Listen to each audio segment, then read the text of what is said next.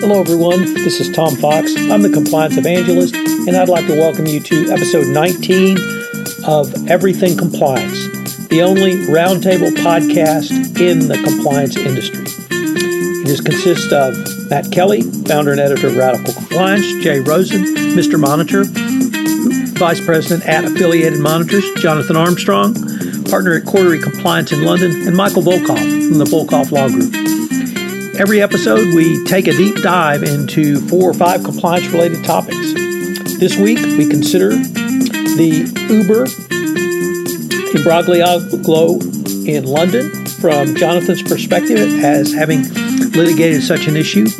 Jay Rosen takes a look at the uh, beginnings of the NCAA basketball shoe pay for play scandal, which erupted last week.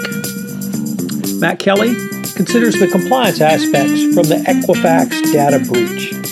Mike Volkov is on assignment this week, so I step into his shoes to consider the Telia Company FCPA enforcement action, which was the highest grossing fine and penalty in FCPA history ever.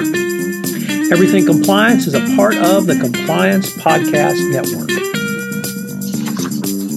Hello, everyone. Tom Fox back for another episode of Everything Compliance, the only roundtable podcast in compliance. This week we have Matt Kelly, founder and editor of Radical Compliance, Jay Rosen, Mr. Monitors with affiliated monitors, and from across the pond, Jonathan Armstrong, Jonathan with the Cordery firm in London. Uh, Mike Volkov is on assignment this week, so I'm going to slide into his slot and have a few words with uh, the podcast gang. Guys, we've got some really juicy topics with it this week, so I thought um, we might go in reverse order. Jonathan, what is on your mind this week? I've been fascinated by the Uber decision. So, for those of you who were at the SCCE conference in Chicago, You'll remember I spoke with James Lin, a former MIT uh, data scientist, and we had our crystal ball on the table and predicted a rocky year for Uber. So thankfully, that uh, prediction, I think, will probably all agree has, uh, has has come true. And the last instalment of their difficulties has been the withdrawal of their private hire license in London. So officially, their license expires tomorrow, as we're recording this, the 30th of September. Now, almost certainly, we're dictating this, uh, we're, we're, sort of dictating, we're, we're doing this talk on Friday. Almost certainly, Uber will be running along uh, and putting their appeal in today. And the way in which private hire licensing works in the UK is that the decision is frozen until the appeal is heard. And I've got some experience of this. I did a case back in uh, the early uh, 2000s, which is in some respects the precursor of this case.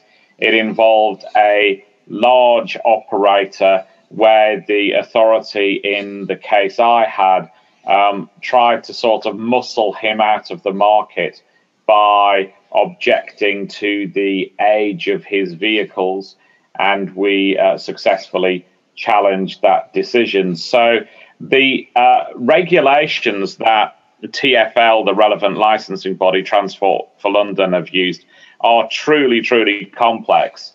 But it is one of those situations where if you know a way around the if you know your way around the regulations, I predict that the result will not be quick.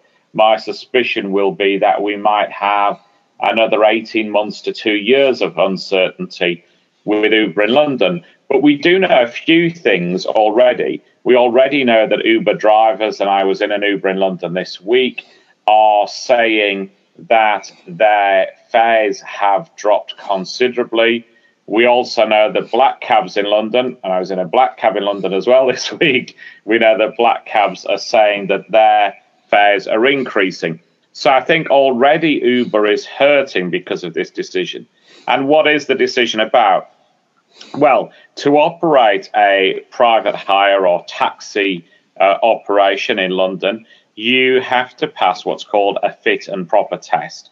So the organization, in this case, um, uh, the company, the relevant company, is called Uber London Limited.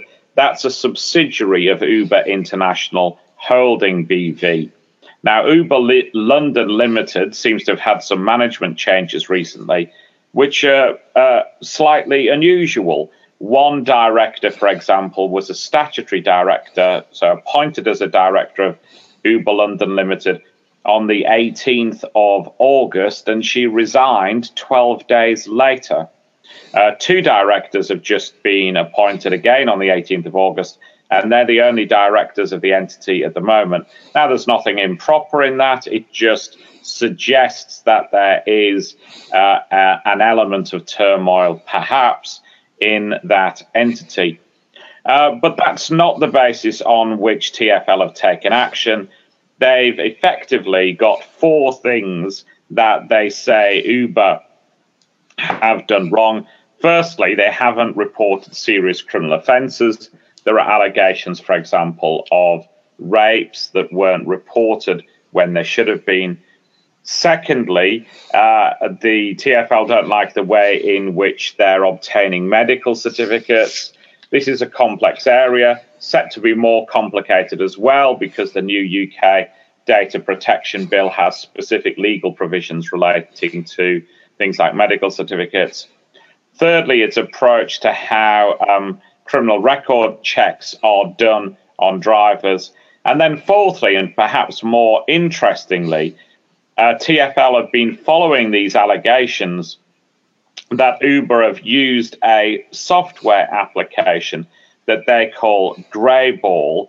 And basically, this software uh, application within the Uber pro- program was alleged to be able to detect when things like um, mystery shopper operations uh, might be taking place from the regulatory authorities. So, allegedly, it instructed drivers to behave in a different way when um, when they thought that regulatory or law enforcement officials were were about the place. Um, now, of course, as I say, that's uh, an allegation as to what the software uh, does. But TFL have said that uh, Uber's answers as to what Greyball did lacked clarity. Um, uh, on the uh, for the interest of balance, we should say that it looks as if Uber's new CEO, uh, Dara, I'm going to pronounce this wrongly, so I apologize, Khosrowshahi, um, does seem to have picked up the ball very quickly he has made reassuring noises to Uber's staff globally. He uh, he sounds a little bit like uh, a, a, tired heavyweight boxer at times in the speech that he's made. You know, I'm a fighter, not a quitter. I'll fight with you. Uh, the, this sort of language. But to his credit, he does seem to be wanting to lead this personally my understanding is he's uh, arranged to get on a plane and he's meeting with TFL on Tuesday to try and sort out what he can with them. My, my suspicion is these cases often do reach some sort of satisfactory solution, if only because the appeal process can be quite significant. You know, the, the it goes from TFL's hands into a court who effectively look at that as what's called a judicial review. So they look at whether the decision that TFL took was reasonable. Some people I have heard are saying that the limb three, if you like, particularly the allegations about the disclosure and barring checks, uh, may not stand up to scrutiny. I don't have any special knowledge on that. Uh, but Greyball, particularly, might be a, a difficulty for them. And, and, and that's one of the things that we were talking about in, Chicago a, year or so ago that Uber run all sorts of things within their apps that perhaps aren't as well disclosed as they should be. And, and maybe that's something else that will be on the agenda of the new CEO. And he talks in his speech about increased transparency, etc., etc. And maybe that's a lesson learned for them. So, Jonathan, there's quite a bit to unpack from that. Um, anytime Uber is involved in a city or a regulatory issue, there's an economic component, there is a, a, trade union component, obviously a political component, technological component, legal component, um, and then there's uh, the consumer component. Uh, those of you, you for instance, uh, who've ridden Uber, and, and, Jay and I are big fans of Uber. Um, the I was very intrigued by the initial response from Uber, which I assume came from Uber UK, which was they attacked not only the mayor, but the city of London and the licensing bureau. And then we had this uh, very public apology from the CEO of Uber. Um, with the varied and disparate interests that are involved in this decision, um, any thoughts on uh, I guess I, I, wanted to maybe draw out a little bit more of the legal basis from your experiences uh, in uh, handling these types of cases. Yeah, my my uh, knowledge of these cases is is somewhat his, historic, but from my point of view, it all really will turn on the lic- on the reasonableness of the licensing officer. In the in in the case that I had, obviously my, you know, my job as an advocate in the case was to prove that there was something else going on. In our case, it seemed to be a vendetta on behalf of the licensing authority against my client. There will be, uh, I assume, similar allegations made in this case. But the difficulty, I think, might well be for Uber that the uh, TFL is effectively part of the Mayor of London's uh, remit. But of course, we've had a Conservative Mayor of London, Boris Johnson, and uh, now a Labour Mayor of London, Sadiq Khan, during the time that Uber have been running. Now, some people say that Boris Johnson was too soft on Uber when they first came in. Uh, I noticed, perhaps entirely coincidentally, yesterday uh, at least one Uber driver being pulled over at the side of the road for a random vehicle check. Um, now, obviously, all of these things matter. If if um, if uh, if Uber are going to attack the licensing authorities and they can produce records of, let's say, ten vehicles having tires without the proper thread, then that will prove to have been a bad strategy from Uber's point of view. So, usually, I think these cases, if you're going to try and get a result, you need a sort of whatever the cliche is, you know, uh, an iron fist inside a velvet glove. You've got to have this strategy of, of looking at your legal challenge, but also being prepared to reach out to the licensing authorities. And this is where I think Dara. I'm going to call him that because he looks the type of chap who wants to be called Dara. And also, as I say, I can't pronounce his surname. But I think that's where Dara's strategy is going to be correct to, to, to sort of reach out to TFL uh, and, and, and try and take the heat out of the situation, go along, apologize, and try and work out a way of moving forward. So, Matt or Jay, uh, any thoughts? Well, I don't necessarily have too many thoughts about the London action specifically, but uh, I was interested also to see this week that apparently Uber is either in the midst of or already has been exiled from Quebec as well here in North America. Um, that there are some disputes there about training requirements for Uber drivers. I will admit I have only seen this in passing, so I am not clear is Uber taking its ball and going home because they don't want the training requirements, or are they being exiled because the Quebec government has said you must do this and they can't? Um, I don't know who is dumping whom here, but I know that that's another eruption. Um, I am struck that in London, this seems to be the first time I've seen a regulator take an action more on what I'll call moral grounds, where you know Uber's already been kicked out of Austin, Texas, and who knows what might happen in Quebec. But those are more on technical grounds. They weren't complying with license obligations. I mean, there seems to be an extra element in London of we just don't like how Uber behaves itself, which is different. Um, and I'll be curious to see how that shakes out. Mr. Rosen. Well, you know, it, it, wouldn't be me if I didn't say uh, or thinking about the shift to Lyft. So that's my uh, my my little key phrase. But I, I think uh, you know we're we are seeing. Uh, I, I, like Jonathan's thing about the uh, the velvet glove and the fist, and, and I think uh, it's about time that the company is changing its tact, is trying to be a bit more repentive, repentant, and looking at they've got a lot of different areas where they've had some problems. So it's it's good to see now that they're at least extending an olive branch and trying uh, to you know catch this falling life knife and not have too much of their business uh, erode away to competitors. Well, all very interesting. Well, Jonathan, we'll be interested to see uh, what updates you might have from us, and we will follow this uh, quite closely. So, Matt Kelly, what is on your mind? Well, these days, this week in particular, I have been thinking a lot about cybersecurity and uh, the lack thereof at several different uh, institutions. We had a lot of action coming out of uh, the cybersecurity and compliance world.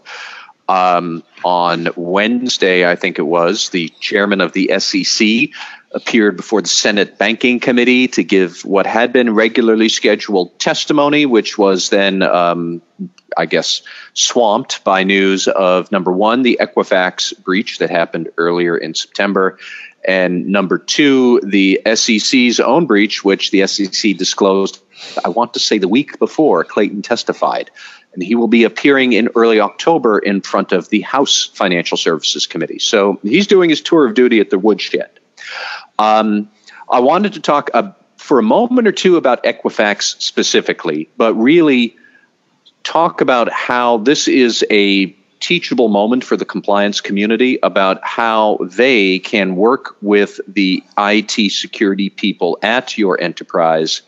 Because a lot of people say, yes, we should panic about cybersecurity, but they don't really know how to panic effectively. And I had some thoughts about how you can panic more effectively with some of the other people in your organization as they panic. Um, Equifax itself, I almost don't even know that it's worth talking about anymore. It's been talked about to death. Suffice to say, ever you think you should do for data breach disclosure, Equifax didn't do it. This was a mess. This was terrible. Um, we should not be surprised that they are subject to a criminal investigation right now. My big question is so, what was the chain of events around the disclosure itself, which the company apparently discovered the breach in July. And then senior executives were selling their stock in August. And then the breach was disclosed in September. Um, either the executives knew about the breach and sold stock anyways, which is just awful on multiple levels, or these are senior executives who didn't know about the breach. In which case, why wouldn't you? This was a big deal. And I mean, the CFO was one of these people under scrutiny. In what world would a CFO not be immediately aware that you had a disastrous data breach? So, questions like that. Um, I think you have a policy management concern about the Equifax breach itself, the weakness that caused it was in open source software that um, Equifax was using, and the breach was the vulnerability in the software was discovered in March. So why didn't Equifax patch it? Why does it does it not have automated patch management as a policy? If it did, it didn't work. So how would you confirm that these kind of things do or don't work? So you know, there's the the optics and leadership part of this, and then there is the mechanics and control part of this. And Equifax flunked on both parts. Um, but that said, I actually really like the Equifax and SEC breaches for two two of them together for the reason that they really show the changing nature of cybersecurity risk in the landscape of corporate IT environments here. So some background so people can understand this. The the IT environment, as IT people like to call it, uh, in, and your company, they define it in terms of layers. You have a physical layer. That's the hardware, the computers, the servers, and all of that that's actually in your office. You have the uh, network layer, which is how all of these things are connected and all of their how are they connected to your database Then you have the application layer, and the applications are sitting on top of all of this. And this is where the risk is because applications are where your IT environment intersects with actual human beings. Some of them are employees, some of them are some dude on the internet who's surfing by your website, but that's how that's where the front door is. It's at the application layer. And I think the issue that compliance officers want to understand is that we've moved to web enable all of these applications. And so the cybersecurity risks that you have have moved from the hardware, from the physical layer and the network layer to the application layer. You know, all of your cybersecurity risks now they reside right there. Now that's exactly what happened with the SEC. It had a security flaw in its EDGAR software, and EDGAR is the application that people use because it is web enabled. And somebody somehow exploited that default, uh, that glitch in EDGAR's code to be able to commit a breach in 2016. Um, so basically, my my point for compliance officers, you want to think about what's going on. Well, the security risks have moved to the web application layer. So, has your company then also shifted your personnel, your policies, and controls? Have you shifted all of that to reflect what has shifted in the cybersecurity risk? And I'm going to guess that the answer is no. Um, what I find really interesting is if you listen to podcasts or discussions within the IT uh, security community about all of this, because this is not news to the IT security people, um, a lot of them will say that the software developers will look at it and says, "Well, I just build the app." And then it goes to the security guys, and security guys bolt on the security at the end. Now, let me rephrase this sentence slightly. I'm the sales manager. I just come up with the sales strategy with resellers and third agents and intermediaries in emerging markets. The compliance guys go bolt the compliance stuff on at the end. Exact same dynamic, different type of risk. But when that happened with sales, the companies did respond, mostly because of regulatory pressure, but they did respond with all of these compliance efforts and whatnot. Is your company doing that for this same shift in cybersecurity risks. Same kind of thing going on. And are we thinking about security by design? It's not that different than I'm sure Jonathan would say about privacy by design, which is all the rage in Europe. How do you build privacy principles in from the start? Are we building security principles in from the start? Probably not. And finally, this is my long winded way of saying I think this is where compliance officers can have a good conversation with CISOs because you are uniquely positioned given your bolting of compliance and how does the business own the risk and all this stuff we've talked about for years.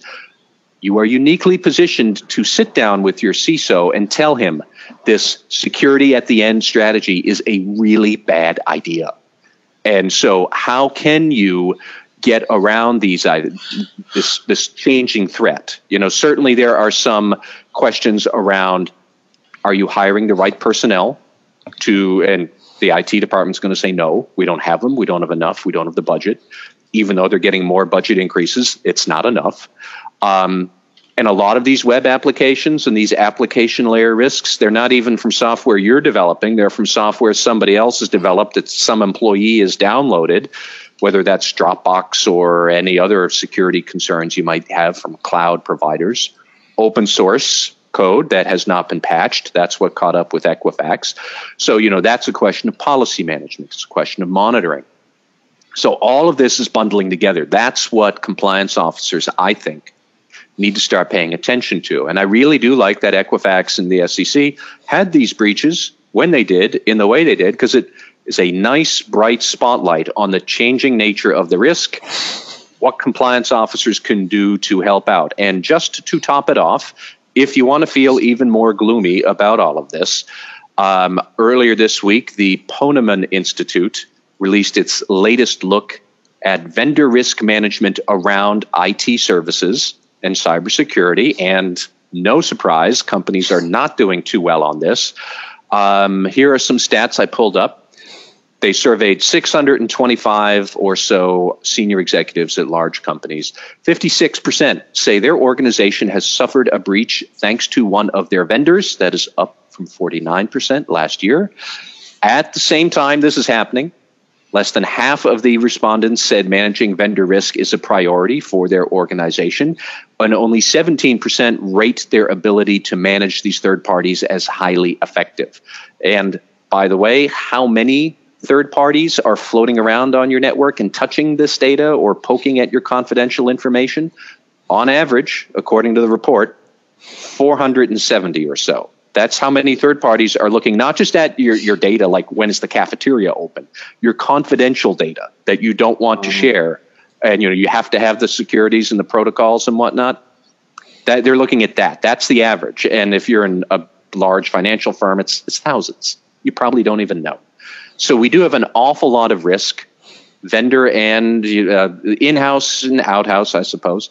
Um, you know, and that's I think the best way for compliance officers to think about this is, you know, are we addressing cybersecurity risks in the right way given the changes that are happening? And when we're not, you guys can sit down with your CISO and talk about how you're going to get out of this jam because we're all in the jam. That's it. So, Matt, this is Jay. I've got a quick question for you. You had um, a real great piece that you put up on your um, website, Radical Compliance, and you were talking about, you know, how Clayton is approaching this from the um, SEC perspective. And my question is, how does this speak to the financial uh, grounding of our monetary system with these successive cyber attacks and hacks? And with all this confidential personal information getting out there, uh, do you see a, a, a, oncoming breakdown in our financial mechanism, or where do you think we're going? I, I wouldn't describe it as a breakdown, more as um, the, the Equifax breach in particular, I think, is going to be adding more drag into an already clunky system driving down the highway um, you know, how many consumers really are going to see their bank accounts emptied because of Equifax and they're never going to get that money back? Probably very few. But who's going to buy all of this information are hackers who will then create these synthetic identities. That's the term that uh, cybersecurity people use. That it is Jay Rosen's address and Matt Kelly's birthday and Tom Fox's social security number and John Jonathan Armstrong's employment history, you combine all of that into one new person, and then that person opens a bank account or runs up a bunch of charges on a Target secure, uh, credit card. It's it's not a real person, but every piece of uh, information you might try to confirm, it's confirmable because it ties back to an actual human being. And so it becomes much harder for these retailers or anybody else to confirm the identity of somebody because it kind of sort of looks like it might be somebody real. And we're under pressure here, and this is all the you know instant credit card uh, awarding that you're waiting for at the cashier's counter. So let's just give them a credit card. Um, you know, it's that kind of stuff that is going to cause, I think, a lot of trouble in the future um, little nibbles away at our whole economic system generally, not any big financial collapse all at once. Great. Thanks for your thoughts on that. Yeah. Uh, can I, I? have got a, a, few thoughts on it um, as well, if I may. We we've just done a, a sort of uh, a wrap up of the data breaches that that Cordery's handled this calendar year, and not all that I've handled. Uh, and we're at about 60, six zero data breaches that clients have asked us to help with, which for a small niche law firm, I think is a pretty big number. And we've done some back of an envelope uh, analysis on some of them. And about 40% of those breaches, the data lost was data the organization shouldn't have had in the first place. So I think the problem's even worse. I think a lot of people are sort of hoovering up data from all over the place. And it is this thing, these things that you've mentioned, Matt, about the fact that large corporations don't actually do that much themselves anymore. They don't book travel, they don't have HR systems in house, they don't have helplines in house, they don't have travel management in house, credit, you know, almost everything's outsourced particularly the employee part of the shop is outsourced. And, and as a result, they don't know anything about data, more or less, until they lose it. And, and then they don't know how to respond because they don't know who's got it. So I think you're right. There needs to be some sort of stability uh, uh about this. And then that's the bad news. On the good news, I did an exercise this month for a software vendor, and they're developing some software where if the data is lost, it's hugely consequential. And in part, this project's driven by GDPR. But we, I chatted with the uh, senior management of this organization and we talked about it. And he said, okay, I tell you what we're going to do you're going to come to the development kickoff with the software team and they'll explain to you what the software is trying to do, what we're going to do with stuff, and then we'll talk through security and privacy and data protection. And as you said, Matt, using privacy by design, a full data protection impact assessment, security is obviously a part of that and engineer that into the product from the start. So even if you've got somebody without a brain using it, theoretically, it shouldn't allow them to do dumb things with the data. I, I wholly agree. And in fact, you know, Jonathan, when you said somebody even without a brain could could use this data correctly, we shouldn't forget as we move to these more automated um, this more automated world. Things without a brain, that's not going to be some cheap quip. That there are going to be things without an actual brain that will be poking around at data. That's what an automated bot does. Like this is the way of the future. I am glad to hear this vendor is taking it seriously, but a whole lot more will need to be doing that, and it is not going to be easy or cheap for the foreseeable future to do it. No. Well, Matt, thanks for that. Uh, Jay Rosen, what is on your mind? Well, I've got three diagrams up on my computer screen right now. I have um, Tex Winter's triangle offense. Uh, for many of you people from ACFE, I have the fraud triangle. And then I also have the um, alleged diagram from uh, the DOJ and um, the FBI about how uh, companies were using uh, the relationship between agents and athletes in schools to um, sell their sneakers. So uh, I think this is a fitting topic that I got today. So thanks for letting me lead this off. Uh, my family used to be in the retail shoe business in New England. So I remember when we got our first pair of Nikes or Nikes, and we were able to sell them in the store. And um, at that time, this was in the um, late 70s, early 80s. And um, I read a piece earlier this week by Sonny Vaccaro, who used to work with Nike and then went from Nike and went to Adidas. And the play back then was to get the uh, high school basketball players at Manchester Central High to wear your sneakers. And if the high school team wore your sneakers, there was a good chance that you would be able to sell all those other uh, kids in the high school. That moved up to college, and then that moved up to pro. And, um, you know, quite often I love to throw out my line gambling in Casablanca, that's a shock.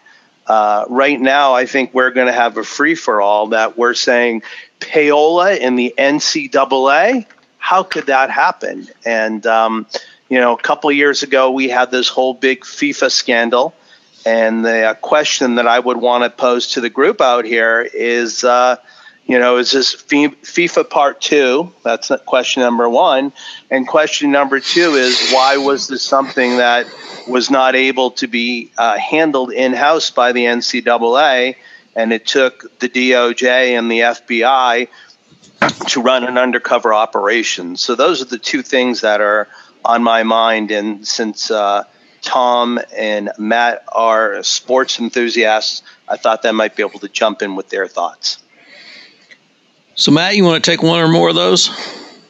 Well, I, am going to admit that the um, the the Louisville NCAA basketball uh, issue that I saw this week isn't something I've looked at too closely yet, although I think Jay raises an excellent point that why didn't the NCAA catch this early? You know, they are no strangers to misconduct. They've got an apparatus now to be able to do it, and they didn't. Uh, the other thing that I thought that, you know, Jay, when you said, is this a mini FIFA? I also remember when the Justice Department uh, cracked down on FIFA in 2014 or 15 or whenever it was, the astonishment at the rest of the world, which everybody knew FIFA was corrupt, and finally the Americans are the ones who just actually go ahead and start issuing indictments and arrest warrants. Um, that they just went and did it, and I guess I'm glad that the Justice Department would take this seriously, but I it's a very good question. It's like, I, where was the compliance department for these colleges and for the NCAA? That that is a it's a big thing for them. They're supposed to be able to prevent this. I thought, and they didn't. So let me take those in reverse order. And uh, in view of the fact that uh, the top movie is It, starring a clown, and one of my favorite movies, uh, excuse me, songs is Send in the Clowns. Uh, it can only lead to one conclusion, which is the NCAA are clowns. They are completely incompetent, incapable, and indeed have no will to do anything of this nature. They are a member run organization who wants to beat up on the Johnny Footballs and of the world and of the student athlete who puts uh, up pictures of his football kicking skills on YouTube to hopefully garner himself a job in the professional ranks, whether that be in the United States, Europe, or Canada. Uh, they're very good at that. They have zero ability to investigate a large school and um, put a large uh, penalty on a large school. If they investigate Ohio State, you better believe that Ohio Wesleyan is going to pay the price in terms of penalty. They are just incompetent when it comes to investigation. So that's sort of part one. Now let me lead to part two. And Jonathan, I'm going to pitch this to you at the at the end because my observation is that they are tied together. And they're tied together for a couple of reasons. One is that FIFA really had no legal or regulatory oversight as any commercial business would in the United States or across the globe. So there was there was no regulatory body who could enforce something against them. Uh, I just uh, eviscerated the uh, NCAA, and hopefully people will understand why they were not capable of, of doing uh, anything to Louisville or any of these other people. But Jonathan, the thing that struck me uh, that is similar to FIFA is the, uh, Jay's uh, or Matt and Jay are absolutely right. Um, in addition to being shocked, simply shocked that uh, amateur athletes are being paid, it's been well known for a long time. In fact, the the UK press really led the world, I thought, in exposing the corruption of FIFA. And is there something about uh, unique to the UK political system which would allow such a robust investigative press uh, who does undercover sting operations, who gets facts, who publishes those facts, and shares that information with the government.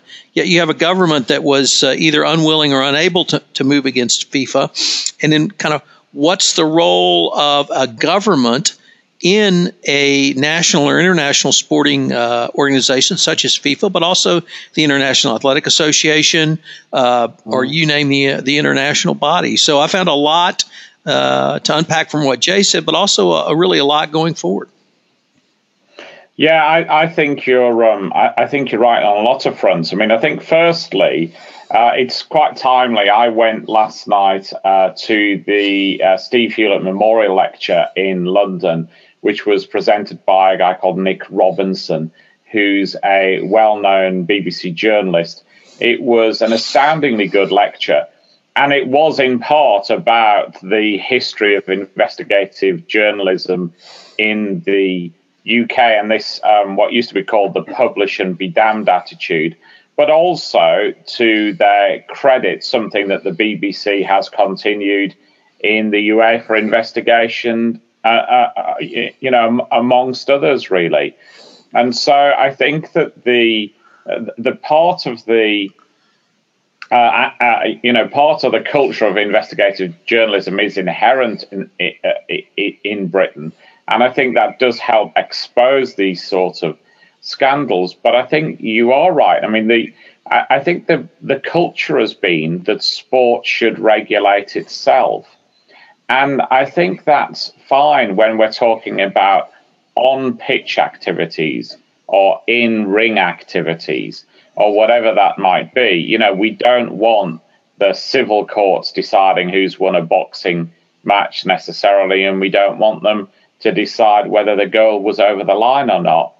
And I think the difficulty we've got is we've started off with this this sort of you know culture that sport ought to regulate itself because we've been obsessed with the consequences of in-play activity being second guessed and somehow we've lost the you know we've we've almost extrapolated that into saying well they can op- operate in a vacuum for their commercial affairs and that won't be scrutinized either.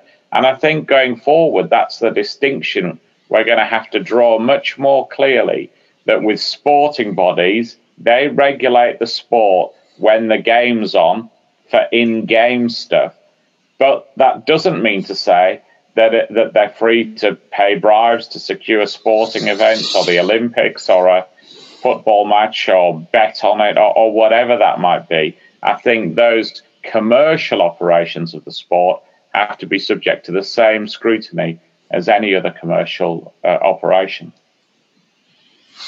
Well, Jay, this is uh, it's been a great story, and it's going to be unfolding, I think, for quite some time. And so, hopefully, you'll be able to give us a, uh, an update on that as we go forward. Looking forward to it. So I'm going to just say a few words about the Telia enforcement, FCPA enforcement action uh, released a couple of, I guess, about 10 days ago. Uh, simply stunning.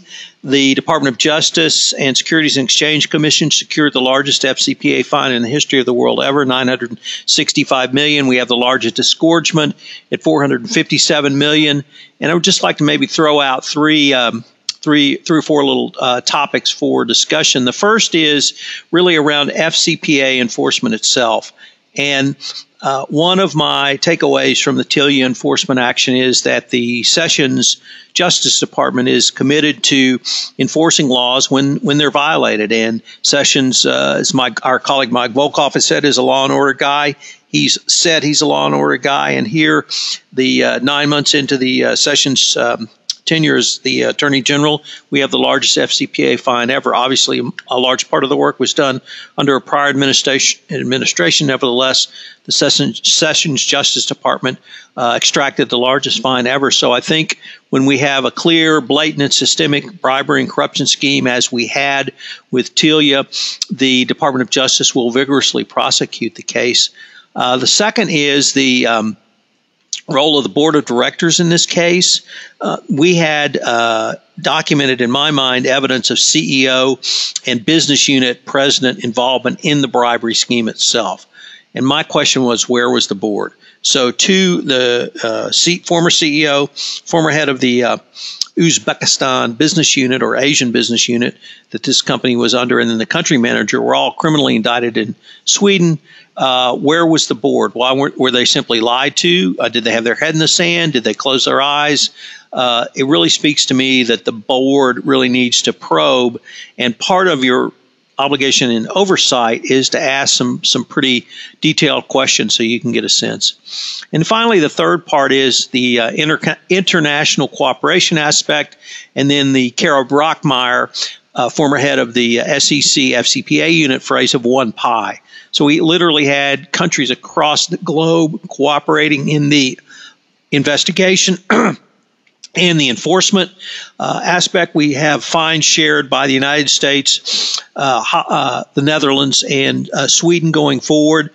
And uh, one of the things that Kara talked about in her last public remarks at the uh, 2016 ACI National FCPA conference was that companies need to be prepared to deal with a plethora of investigative and regulatory uh, uh, company um, forces across the globe and work to get one fine for your entire actions through cooperation, through remediation, and uh, through self disclosure. We didn't have self disclosure in this case.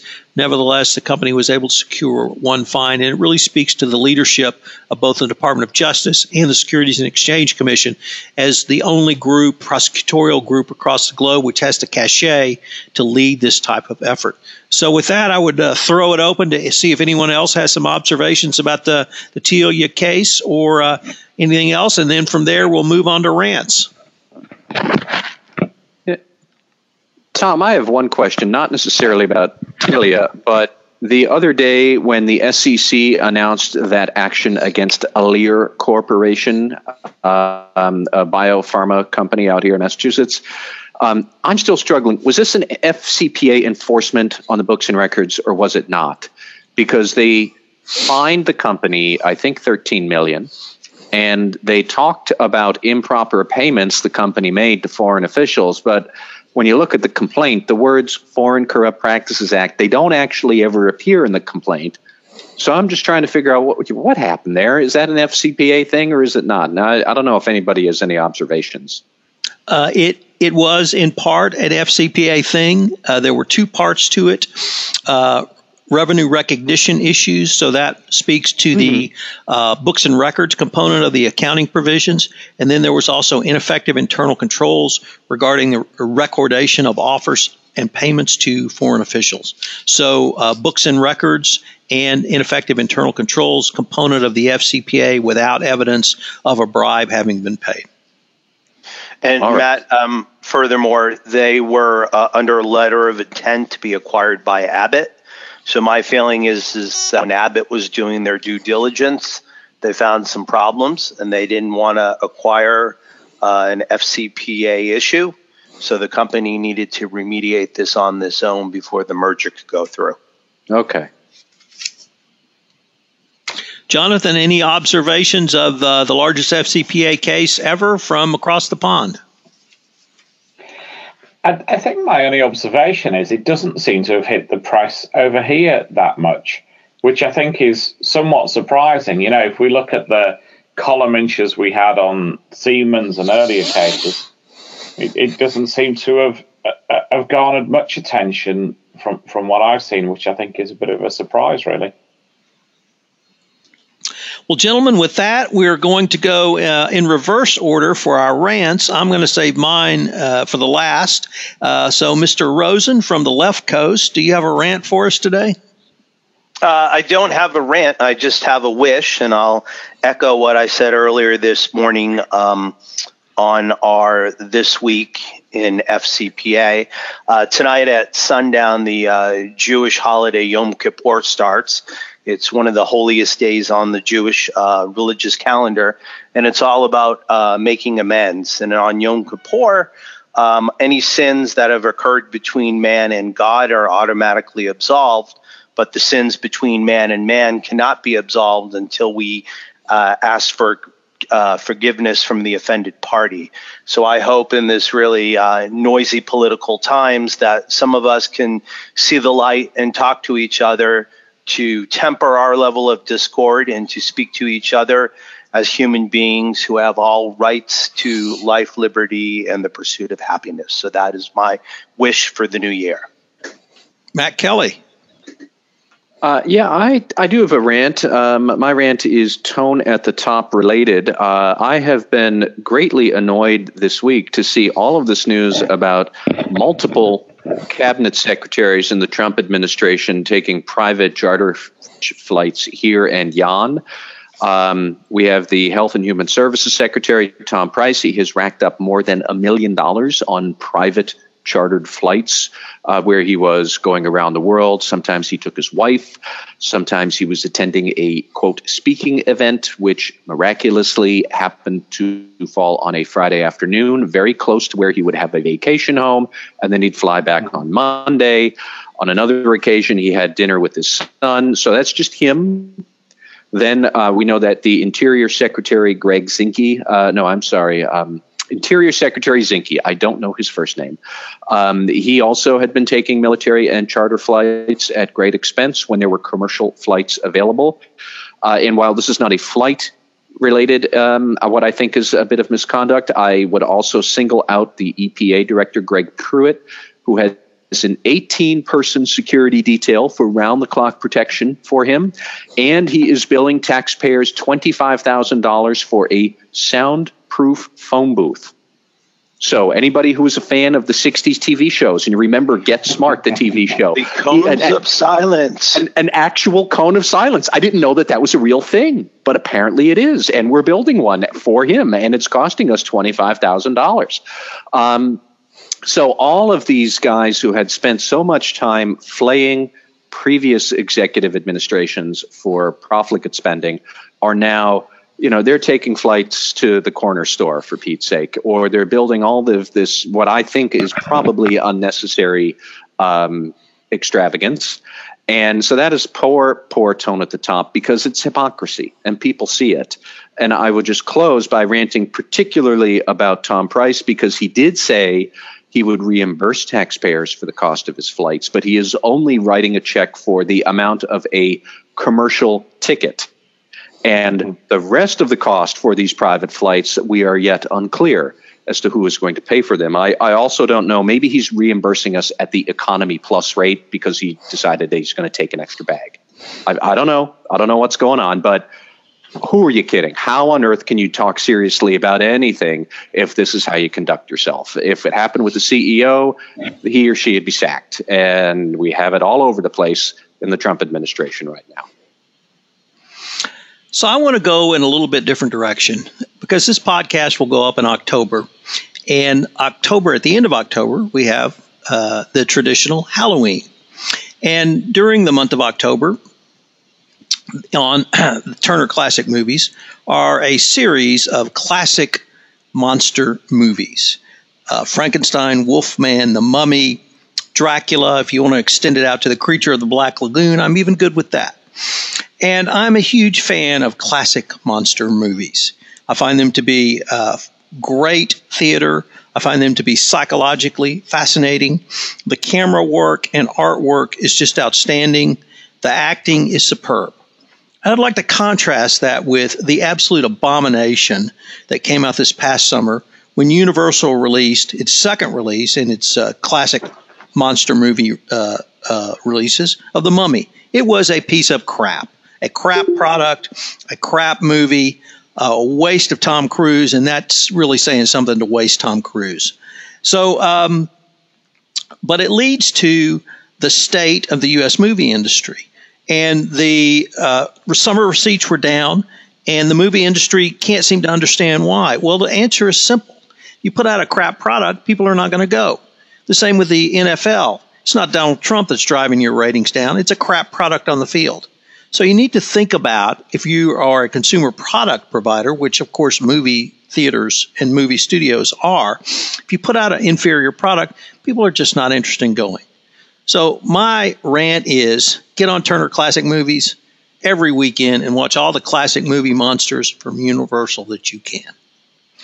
Well, gentlemen, with that, it's been a ton of fun. I hope that uh, you have a great week, and I look forward to uh, getting the gang back together for uh, hopefully a live podcast at SCCE Compliance and Ethics Institute in Las Vegas. This is Tom Fox again. I'd like to thank you for listening to this episode of Everything Compliance.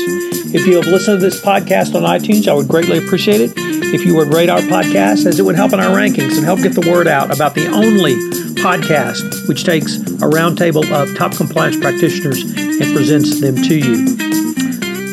The Everything Compliance podcast is a part of the Compliance Podcast Network. This is Tom Fox, the Compliance Evangelist.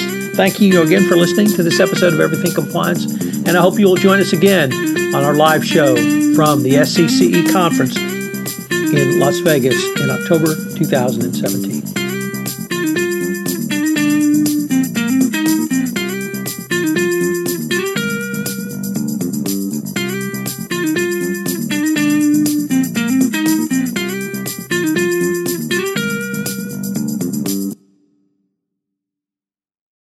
Podcast is a part of the C Suite Radio Network. For more top business podcasts, visit c-suiteradio.com.